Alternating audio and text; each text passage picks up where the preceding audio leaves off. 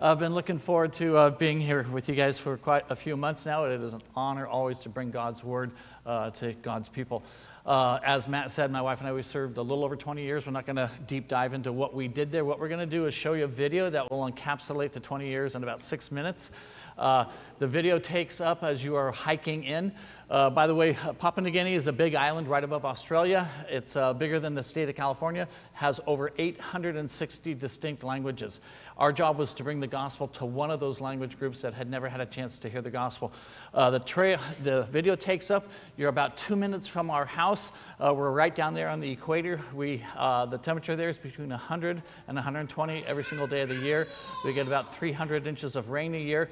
Uh, so we have walked through hours of swamps before we get into the dry ground that you will see as you're walking toward our house. So after that, uh, we'll get into God's Word.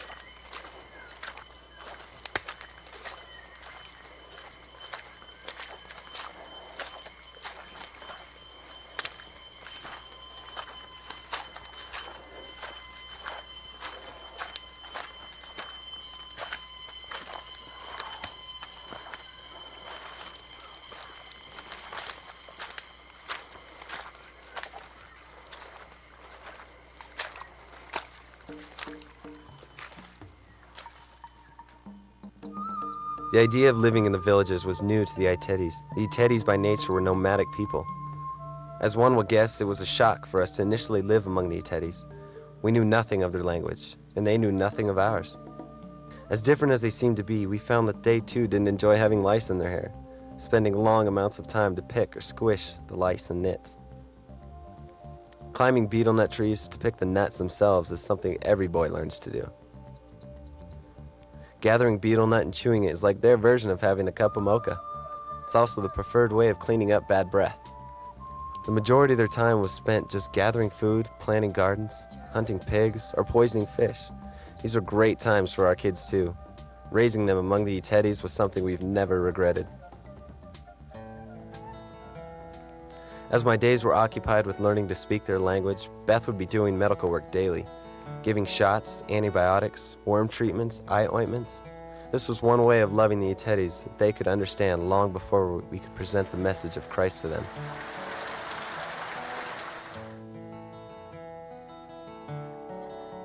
Nevertheless, death is relentless, especially in a climate like theirs. For the Iteris' death was a supreme frustration, the ultimate evidence their manipulation of the spirit world was not adequate.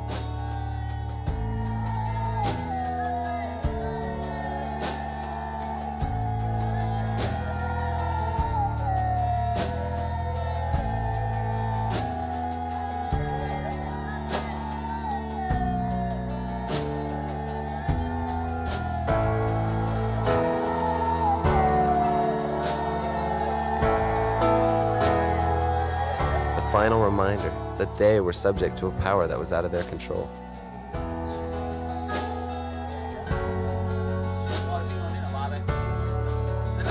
Finally, in 1985, after four and a half years of studying their language and culture, we were able to begin teaching them of God's love for them, how He showed that love by sending His Son, the Christ.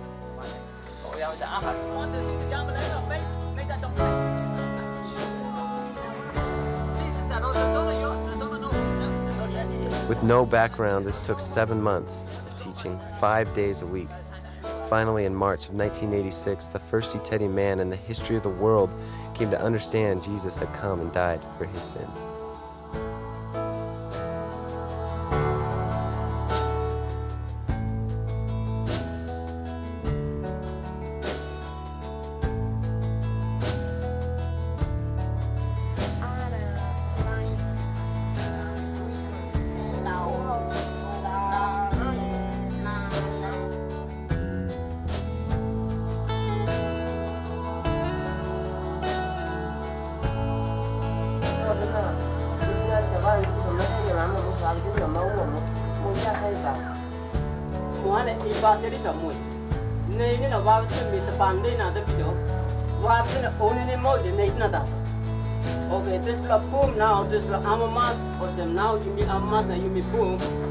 israelino prowonen het Hoy asiste sei e messi.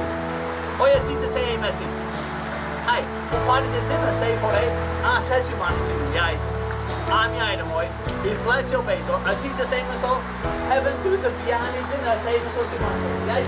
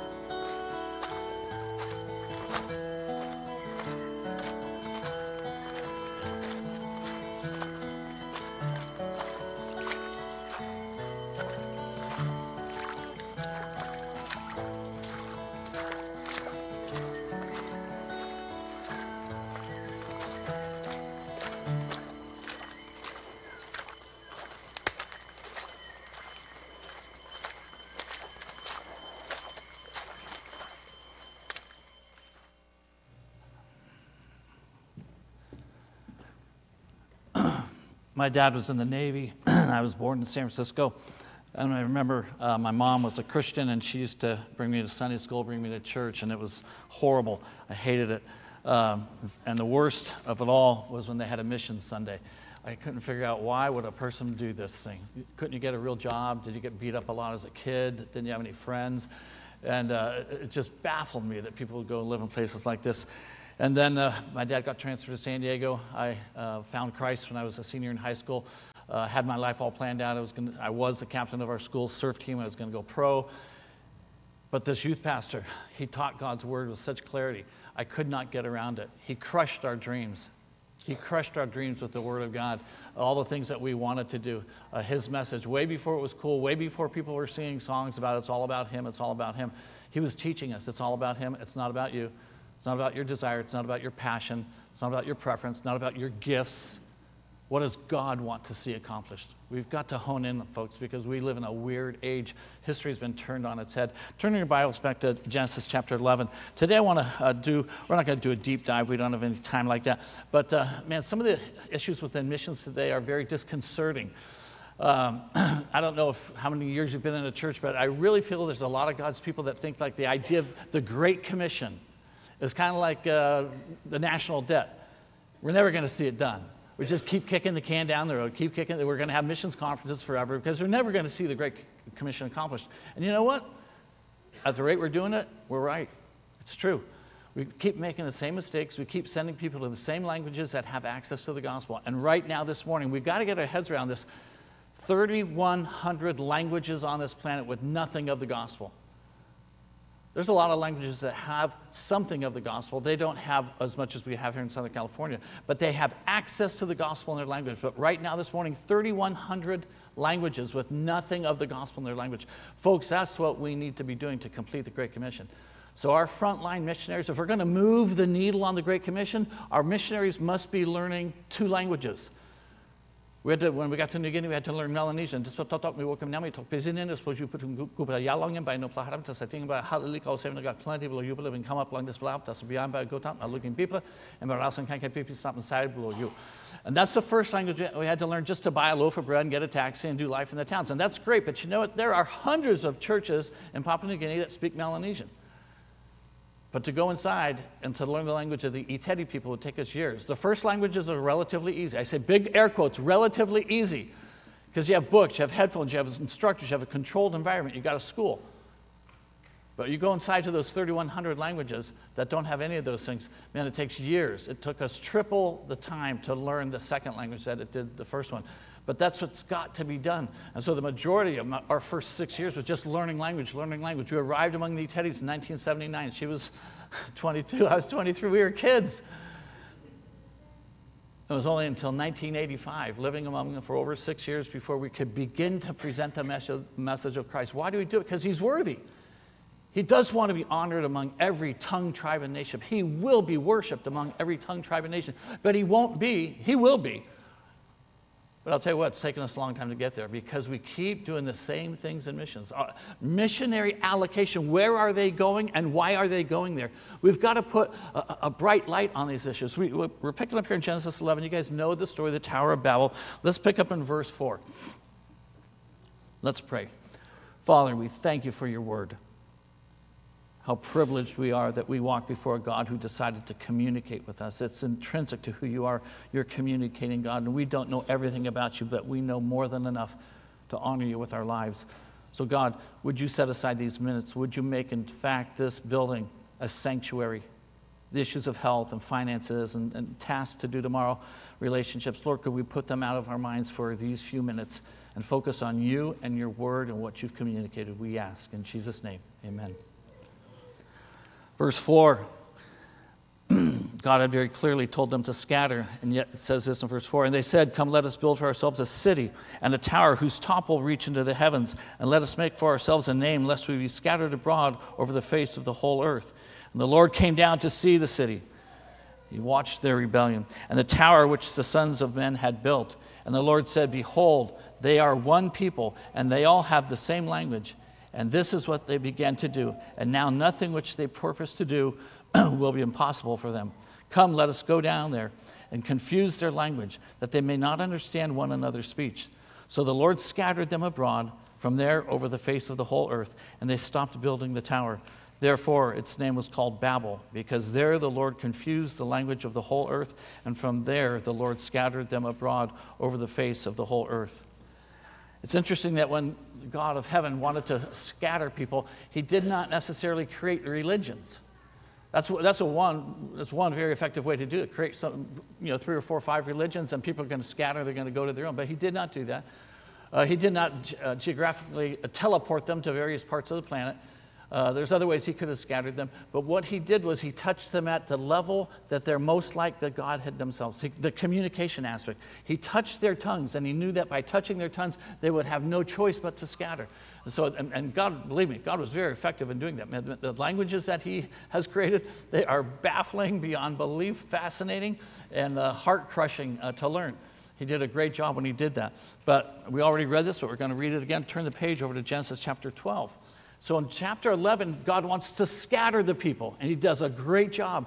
But now, at the outcalling of Abraham, we see the beginning of God bringing all these scattered languages back to him. And this is how he did it. We already read this. We're not going to read it in totality, but we will go back to verse 1 of chapter 12. Now, the Lord had said to Abram, Go forth from your country and from your relatives and from your father's house to the land which I will show you. And I will make you into a great nation, and I will bless you and make your name great and so you shall be a blessing. And I will bless those who bless you, and the one who curses you I will curse. And in you all families of the earth shall be blessed. You know, it's an interesting choice of words there. That word family, uh, sometimes it's, uh, it's translated peoples. Family is a much better translation because there's something unique about a family. Something really unique about a family. We've seen the language as- aspect uh, right in the crosshairs in chapter 11. The one thing about a family is they all speak the same language. They can have different uh, jobs. They can live geographically in different places. They can actually hold to different religions. There's all kind of variations that can happen at the family level.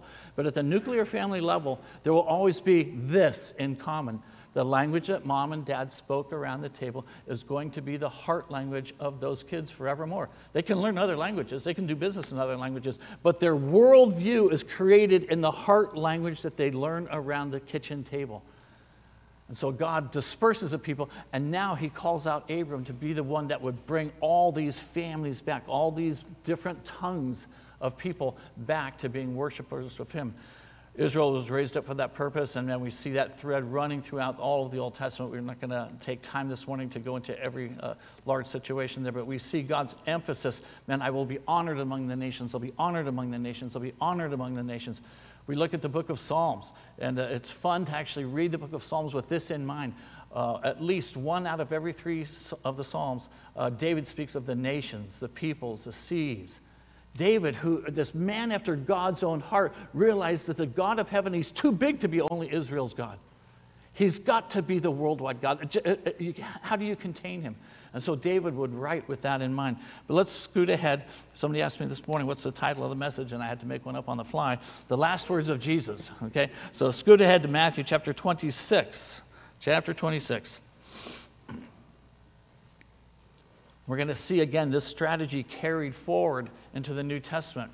Now, Jesus is going to take the whole thing and he's going to take it to a much different level, of course, through the church, would be his tool.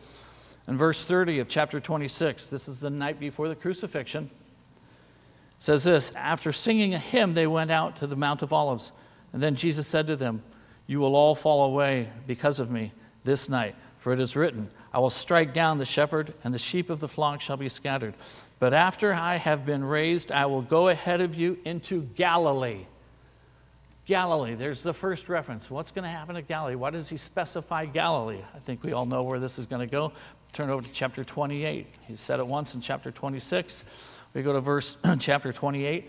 Uh, this is uh, following the death, burial, resurrection of the Lord Jesus. And uh, two women have uh, run to the tomb, or they want to go check out what's uh, gone on at the tomb. The two ladies get there, and there's uh, there's an angel there. In verse 5, it says, And the angel answered and said to the women, Do not be afraid, for I know that you are looking for Jesus who has been crucified. He is not here, for he has risen, just as he said. Come see the place where he was laying, and go quickly and tell his disciples that he has risen from the dead, and behold, he is going before you into Galilee. There you will see him. Behold, I have told you. There it is again, Galilee, from the mouth of the angel. Jesus said it before he was crucified. Now, from the mouth of the angel, it's communicated again. He's going to meet you in Galilee. So, the ladies, um, verse 9, and behold, Jesus met them and greeted them. And they came up and took hold of his feet and worshiped him. Then Jesus said to them, Do not be afraid. Go and take my word to my brethren to leave for Galilee, and there they will see me. Folks, this is the most foretold meeting in history. At this meeting that happens in Galilee, Jesus is going to turn roughly 1,800 years of Jewish history completely on its head. The outstanding orders for the people that were rightly related to God was to stay in the land, stay in the land, stay in the land, stay in the land. And you know what's coming in Galilee. We don't know how many days or maybe even a couple weeks. We're, not, we're not privy to how long these alerts were before they actually met up. But we'll pick up in verse 16 of the same chapter here. But the 11 disciples proceeded to Galilee, to the mountain where Jesus had designated. We're not privy to that also. We don't know. So there's speculation on that. But they get to Galilee. No doubt they're interested. What's going to happen here? Why the, why the preamble? Why the three different uh, alerts? And when they saw him, they worshiped him. But some were doubtful. I'm so glad Matthew included that in there. Man, I'll tell you what, we're a skeptical people. We really are. I, I, have lost track of the amount of folks who have come up to me after a message like this or various other ones. And uh, I, I would go to the mission field if I only knew. If I only knew. And I want to say, yeah, I don't think so. I'm not that bold. Um, but you know what? Having absolute certainty has not always been the cure. Man, some of God's greatest people had absolute certainty that God was speaking and they still disobeyed. Man, we see Moses getting to the top of Mount Sinai. He's walking around up there, and uh, he sees a bush burning over there, and uh, that's kind of weird. And then the bush starts talking. And the bush says, uh, Take off your shoes. You're standing on holy ground. What does Moses do? Is that really you, God? I don't know. I see this kind of stuff all the time. He knows it's God, so he takes his shoes off. God tells him a couple other things, and then God delivers the whammy blow. I want you to go back to Egypt and get my people out. What's he start doing? Starts playing 20 questions with God. I don't even know your name. My tongue doesn't work so good. And finally, God has to put him in a half Nelson, slam him to the mat, and he taps out. He knew it was God. Some doubted.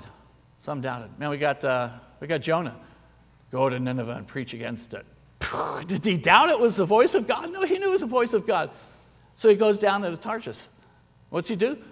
God provided a boat so he could be disobedient. And then God provided the money so he could pay the fee. And then, oh, I love this one here because I've heard, I have a piece about it. I have a piece about the course in life that I am pursuing. You know what? Jonah got down into the hold of the boat. Man, the storm's going crazy. People are throwing stuff overboard. And you know what? Jonah went to sleep. He had a peace about his disobedience. I remember when I was missions pastor at my home church in San Diego, I had two men, different times. They came in and they told me how God was leading them to divorce their wives. We can talk ourselves into anything. We can validate any course of life we want to do in direct contrast to the Word of God. We're capable of doing it.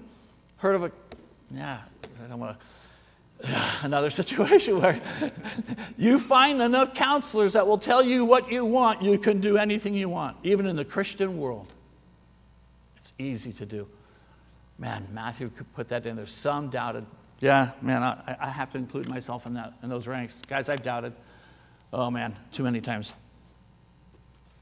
But it goes on. The passage goes on. And Jesus came up and spoke to them, saying, All authority in heaven and earth has been given to me. All authority has been given to me in heaven and earth. I'm reading from a Bible I'm not always reading from. That's the most, powerful preamble in Scripture. All authority in heaven and earth has been given to me. You know, we've read that so many times. I know there's a solid biblical church here, so I know you guys are very familiar with this. This is not the first time. It's probably the 50th time you heard that. There's nothing like that preamble. Jesus had many preambles. Verily, verily, saying to you, he has ears to hear, let him hear. Uh, Jesus, Jesus had a lot of go to phrases, but this one's unique. All authority in heaven and earth has been given to me. Do you know the tone of his voice? I had the privilege of translating the scriptures for the Iteri people. The tone of his voice here is Peter, James, John, sit down and shut up. I'm not getting into a discussion with you. This is not a back and forth dialogue. I'm giving orders. I hung on a cross. I shed my blood. I bought you. I am King of kings, Lord of lords, Alpha and Omega. So listen well to what follows. Unfortunately, this has become like white noise in the church. All authority in heaven and earth has been given to me. Uh, I don't know if you noticed in the video, um, but the, the, sound of the sounds of the jungle. Uh, the, the, the, jungle is a deafening sound, really. It's just always there. The, depending on the animal, depending on the frogs, depending on the birds, the, the, sound of the jungle changes from early morning to morning to noon to hot afternoon to the evening to the night. It's always changing, but it's always the sound. Except the weirdest thing when there's an earthquake, the silence begins to come at you. The bugs, the birds, the frogs, they feel the earthquake coming and they shut down. They make no noise. It's, it's scary, actually, to hear silence like that because the white noise, you get so used to it. Folks, we are in danger of Jesus' words becoming white noise. All authority in heaven and earth has been given to me. Drop your lives. Drop your lives. So folks, everything I'm saying to you is plagiarism.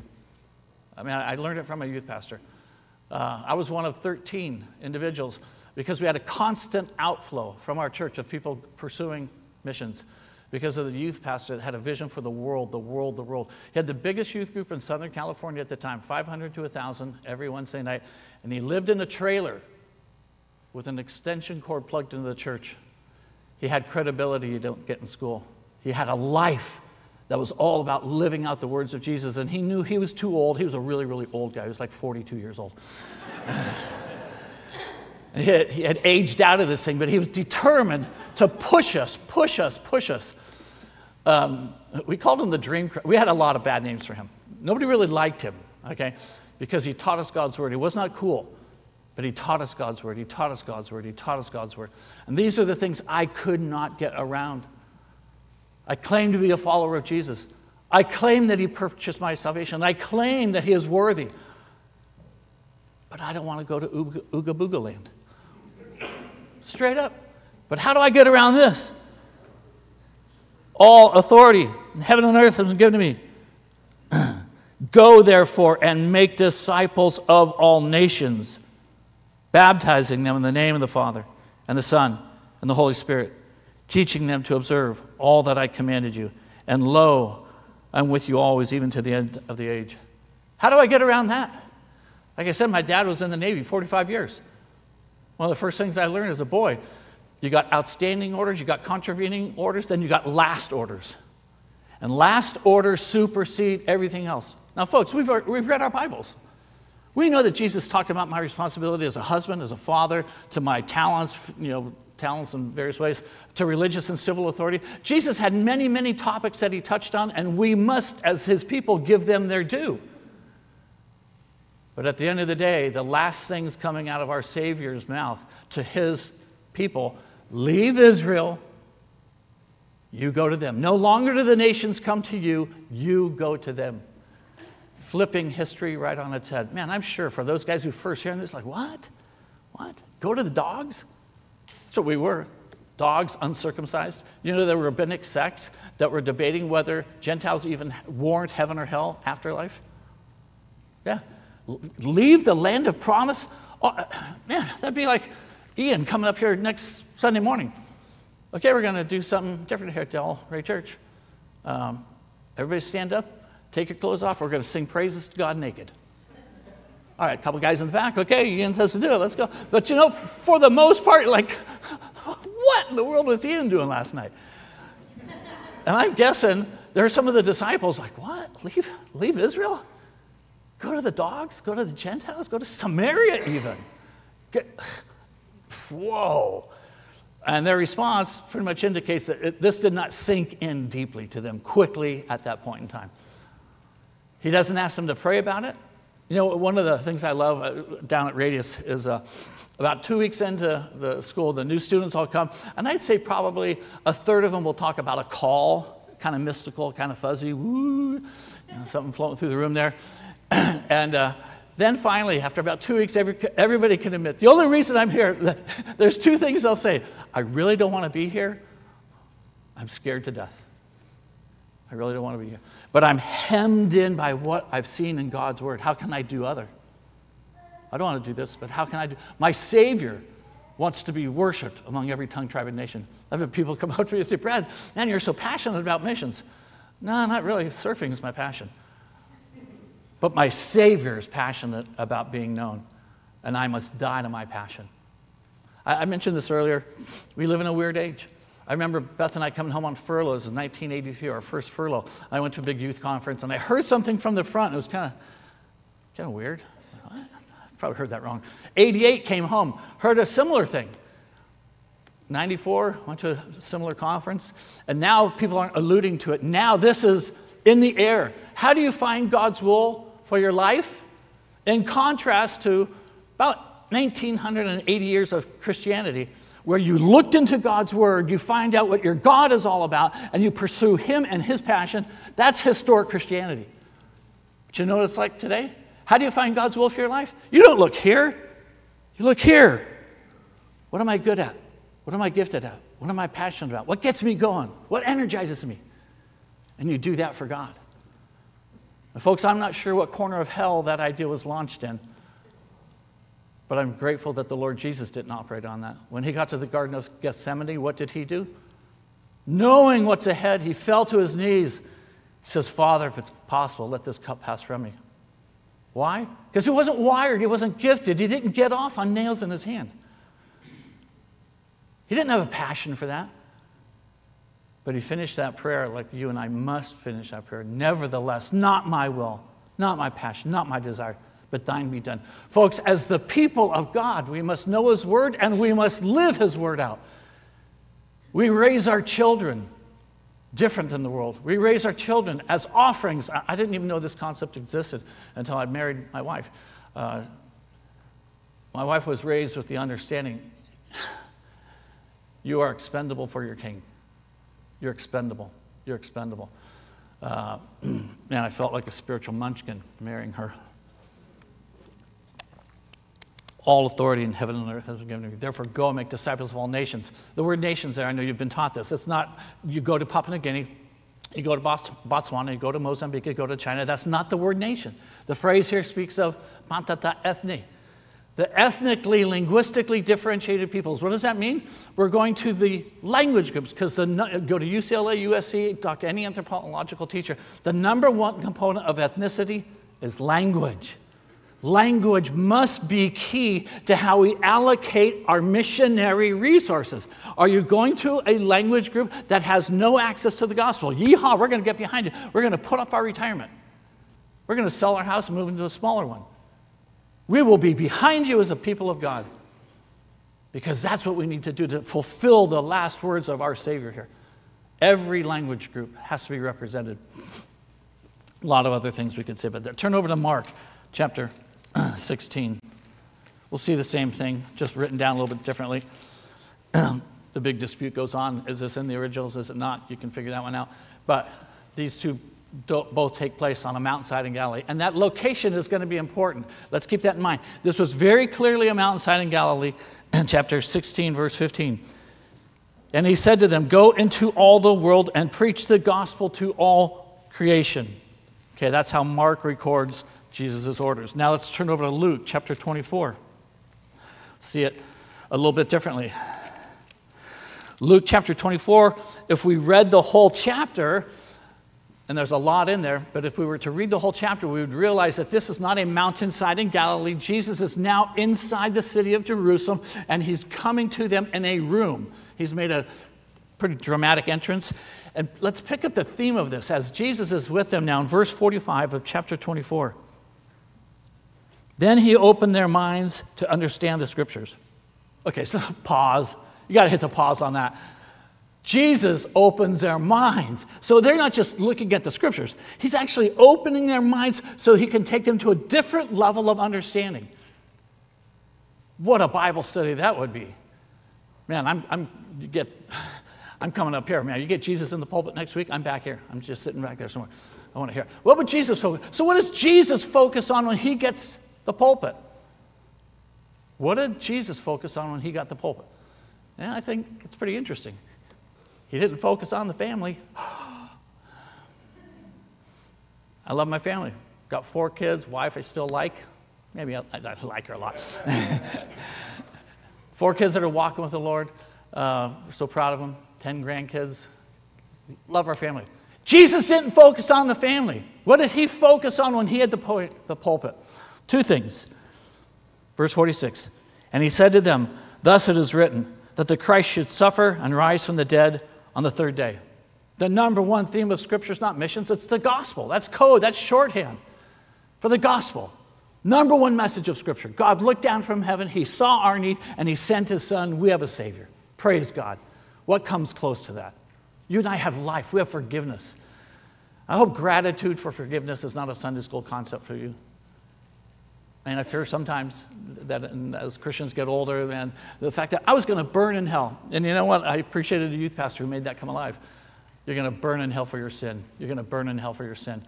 That wasn't even trendy back in 1972, but I'll tell you what, it made me come back. I listened to that youth pastor for over six months. Most of the time, he wasn't sharing the gospel. When he did share, I listened carefully. How he shared the gospel went like this I'm boiling it down. What Christ did on that cross, there's nothing you did, could do to add to it. His blood pays for your sin. It's a done deal. You can't work for it. You can't earn it. You can't merit it. All you can do is fall on your knees and say, Thank you, God, and accept it as the gift that it is. But you do need to understand that once you accept that gift, your life is over. You have no future. You have no rights. It's all about Him from that moment on. So think it through.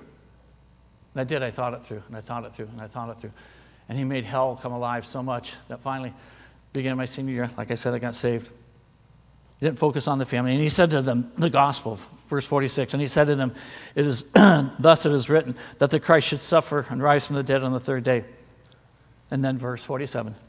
And repentance and forgiveness of sins should be preached, proclaimed in his name to all nations, panta ta ethne, beginning from Jerusalem. And it did begin at Jerusalem, and ha- it has not gotten to all nations. The church will be victorious at some point, but we're not victorious.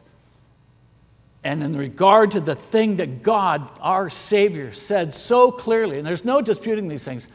I'll tell you what, man, you get into some of the parables, man, they're hard to translate. And what was Jesus really trying to say there? Yeah. These things here that Jesus said at the end of his life, they're easy to translate. It's just hard to live it out. It's just hard to live it out.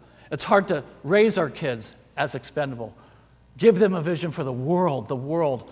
I know most of moms and dads here, you're, you're told to do it, but we'll just be straight up. You, know, you can't be, you're not too old to be involved, but you're too old to go to the tip of the spear and take the gospel to one of those 3,100 language groups. They live in hard to get to places, they just do. But you can raise your kids, and you can give a ton, and you can find people that are getting trained, that are out there. This couple that's here now from North Africa, encourage them and get behind them, dramatically so. Folks, I remember Beth and I, this was, she, I think it was that same furlough, 1988. Some of the things that we do in the church today are, are baffling to me. Um, there was going to be, there was a man, still, he's still alive, and uh, a tremendous blessing had helped the cause of Christ in many, many ways, and he was going to be honored by some of the bigger churches in San Diego. So uh, Beth and I were invited to go there. We, somebody bought us tickets. I had to wear a tie, yeah, and uh, a new dress and all that. And so it's not a setting I'm real comfortable with. And so we're one of the masses sitting out there, and then you get the die up there, you know, and, and the bigger names in Christendom and San Diego, uh, they're saying wonderful things about this brother. And, uh, you know, praise God, you know, I'm grateful for the guy. And so finally he stood up to uh, accept this award that he was being given that evening. And uh, he gets the award and he starts into his remarks. And you know what? Hey, if, if you're talking 10, 15 minutes up here, my wife will tell me, as we're driving to San Diego, she'll tell me that you shouldn't have said that, you shouldn't have said that, you shouldn't have said that. Okay? So th- th- there's things I will eat on the way home. Okay? I get that. It's part of being me. But he said this. He said this. And I'm not real quick on my feet, but he said this with great passion make it your highest goal in life to raise Christian kids for the Lord. And people started clapping, and then they started standing up. Well, I'm not going to be the one guy not standing up and clapping. So I'm like, what's wrong with that? What's, nah, nah, nah. We're driving back to our house, and it hit me. It hit me. That would be kind of like saying, make it your highest goal in life not to sell cocaine. Make it your highest goal in life not to get involved in human trafficking. Make it your highest goal in life not to shoot your governor. Ah, touching a nerve. You get it. That's like, duh. That's Christianity 101. Of course, we don't get involved in human trafficking. Of course, we don't sell cocaine. Of course, we raise our kids to live and love and serve the Lord Jesus. That's duh 101. Tell you what, we're in danger of losing our way. Our highest goal was given to us by the one who hung on a cross. He said, I want to be known. I want to be known. Yes, raise your kids to live for me. Yes, be good employers, be good employees. Yes, be good community servants. And figure out your place, not your church's place. And I remember being on the missions, being missions pastor there. Uh, yeah, we had 20% of the people that uh, were actually carrying the ball of the missions effort in our church, and the other 80% were just sliding by. Our church does this, our church does that. Individually, men, women, this is your highest goal to see Christ proclaimed to every tongue, tribe, and nation. As families, this is your highest goal. He gave it to you. This isn't me. Blow off everything I'm saying. But you must submit to the clear communication that our Savior gave to us. And yes, that is this church's highest goal to see Christ proclaimed in the neighborhood and to every tongue, tribe, and nation. And to do that, man, we have to have parenting classes. We have to have marriage. We have, we have to do the things that churches must do to see whole Christian lives set forward to embark on this great cause. But, folks, let's not spin our wheels. It's about much more than my church in San Diego or your church here. We could go to John chapter 20, as the Father sent me, so send I you. We're not going to take time for that one there. But we will go over to Acts chapter 1. Acts chapter 1. And uh, so we've seen Jesus on a mountainside in Galilee. We've seen Jesus come into a room in Jerusalem. And now, here, the, the setting, the location is very clearly uh, the Mount of Olives, a mount right outside of Jerusalem. Third separate setting, same final message. Does that tell you how important this is? verse 6 of chapter 1. So when they had come together, they were asking him, saying, Lord, is it at this time you are restoring the kingdom to Israel? Well, that's a pretty innocent question. Uh, based on prophecy, major and minor prophets uh, following the coming of the Messiah, and they were in no doubt that he was the Messiah. Following the coming of the Messiah, Israel would be restored to national greatness. So their, their, their, their question had a basis. But you know what?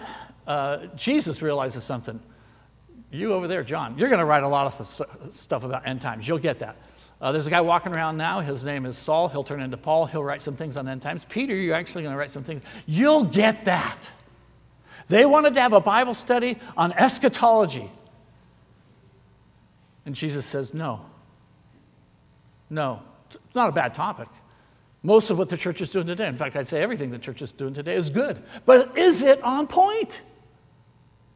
Is it really helping us move the needle on fulfilling the thing that Jesus left us behind to do? We're busy. I know we're all busy. I get that. That's not even in doubt. What are, what are we busy about? And so, Jesus, in essence, he says, No, I'm not having a Bible study with you on end times. I only get one more thing to put into your ears.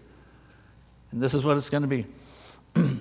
Verse 7 It is not for you to know the times or epochs the Father has fixed by his own authority. You don't need to know that now. But you shall receive power when the Holy Spirit has come upon you. And you shall be my witnesses both in Jerusalem and in all Judea and Samaria and even to the end, remotest part of the earth. Jerusalem, Judea, Samaria, and even to the remotest part of the earth. Jerusalem has the gospel. My sister's worked in Israel for many years. Judea has the gospel. Samaria has the gospel. There's only one part of this that hasn't been fulfilled the remotest parts of the earth. 3,100 language groups. Some are in the thousands, some are in the tens of thousands, some are actually in the millions. And nobody, they can hike around the planet and not find anyone who can share Christ with them in their heart language. Because you know? I'll just use this as an illustration. We keep sending people to India. India's huge. India could swallow, and there's nothing wrong with India. Those souls are important to God too. I get that. But, folks, we need to be strategic about this. We've got to become strategic about this. when, uh, when we had lived among the Iteris for, gosh, maybe a year, uh, our second son, Brandon, he came down. We did not know this. He came down with uh, malaria. And uh, took us a few days to finally cave to the idea he might have malaria. And so uh, Beth crushed up some Camoquin, shoved it down his throat. And uh, uh, about half hour later, uh, he threw that up. And so she had to draw up a shot of chloroquine and give that to him. And his fever at that point in time was about 102. he's a little guy, you know, like I said, he's probably about 18 months old. And he's throwing up and uh, getting diarrhea. And um, the fever's going up, fever's going up. Man, the chloroquine's tough stuff. It'll break the fever. I know it'll break the fever.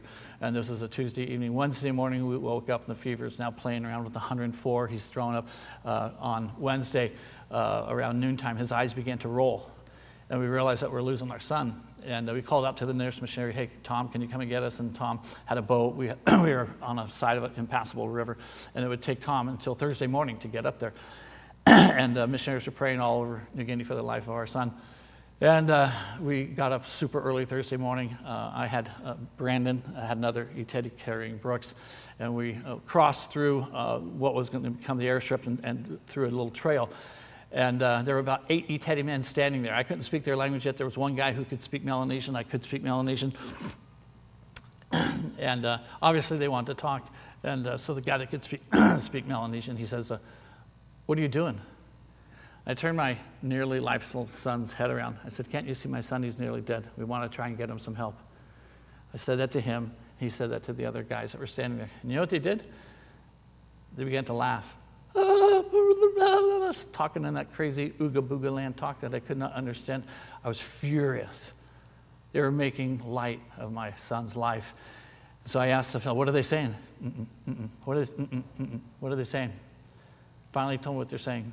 He said, He's dead already. Go back to your house. He'll die completely this afternoon. You can bury him here. You can have more kids. Grow up. I want to reach across and start pulling their throats right out of their necks. I want to watch them flip like fish on the deck of a boat as they just spurt. I hated them. They were so cavalier with the life of my son. Why do I even tell you that, folks? Why do I even tell you that story? We hiked down the trail, Brandon lived, fever broke. The reason I tell you that, folks, is, because this is important. We need to understand this. It's not about how sad the Iteris were. You see the pictures. Not how sad, you know, uh, you know, they live in hard places and you know they don't have this, they don't have that, they don't have health care, they don't have education, they got a lot of diseases. They're, they're part of the equation. Don't get me wrong, they're part of the equation, but they're not the supreme issue. The other thing we need to understand is we're not the supreme issue. I want to, I don't want to. I'm drawn to it, I'm not. I'm, I'm, I'm gifted, I'm not. We're not, the, we're not the big issue. Folks, the big issue of people who claim to be under the authority of the Word of God, our God has spoken. And all we do is salute, yes, sir, where do I fit in? And so for you who have maybe glided by on the coattails of the church, you better be asking yourself the question where do I fit in? Talk to the church leadership here. We raise our kids differently. And I will say this, folks, in light of what Jesus has said, if we claim to be people under the Word of God, if our health allows for it, we report for duty to the leadership of this church. Should I be going overseas? Should I be going overseas? And you let your leadership walk through you with that issue. Don't take yourself unilaterally. I have met too many people in their 40s and 50s, 60s. The guilt, every missions conference, why didn't I go? Why didn't I do this? Talk to your church leadership. And I'm not saying everybody who talks to church leadership is going to be gone. Of course not. You guys, as a church, can't support that. But there should be a constant outflow because there are people that are capable of living in those conditions, learning the languages, enduring, enduring, getting over the issue of thriving. We joke about that at Radius. Just take the word thrive right out of your vocabulary. You're a follower of Christ, you learn to endure, endure, because He's worthy. And at the end of the day, anything that we walk away from with our little teeny life down here, we'll be so glad we walked away and embraced Him and what He's all about. We can learn a lot from the Apostle Paul. Let's turn over there. Romans chapter 15. We read Romans 10, but Paul's heart, may we recover some of this.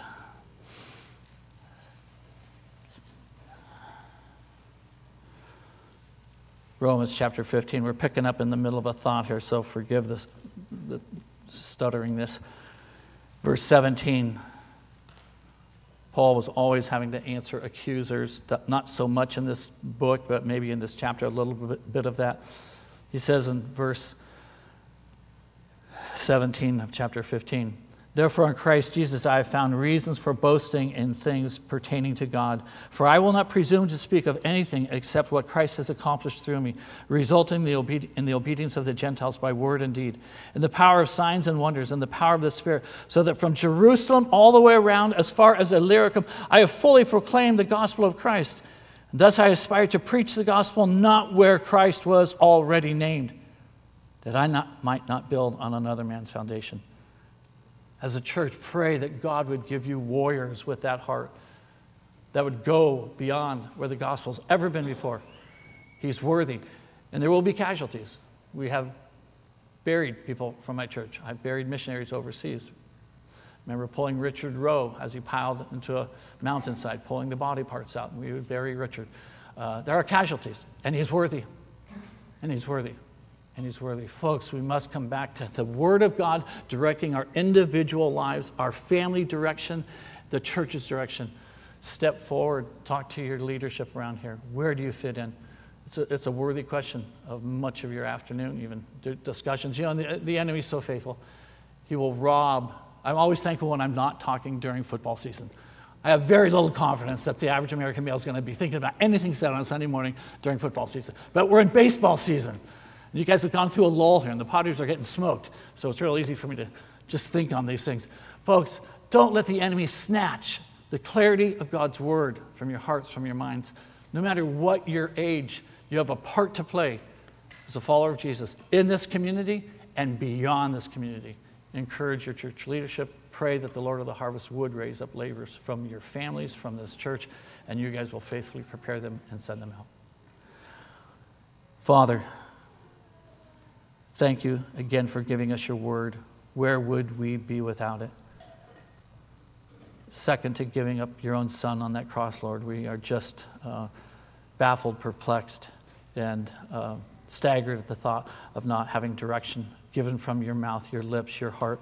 Lord, help us to be people that hear your word, that do your word. I pray for my brothers and sisters in this congregation. May you bless them. May you give them the courage to think through where they fit into your plan. May they approach their church leadership and together work out who should be the next to go? How will we support them? How do we prepare them here adequately, Lord? May this church be a launching ground for many, that there would be many languages reached from the men and women in this church, I pray. In Jesus' name, amen.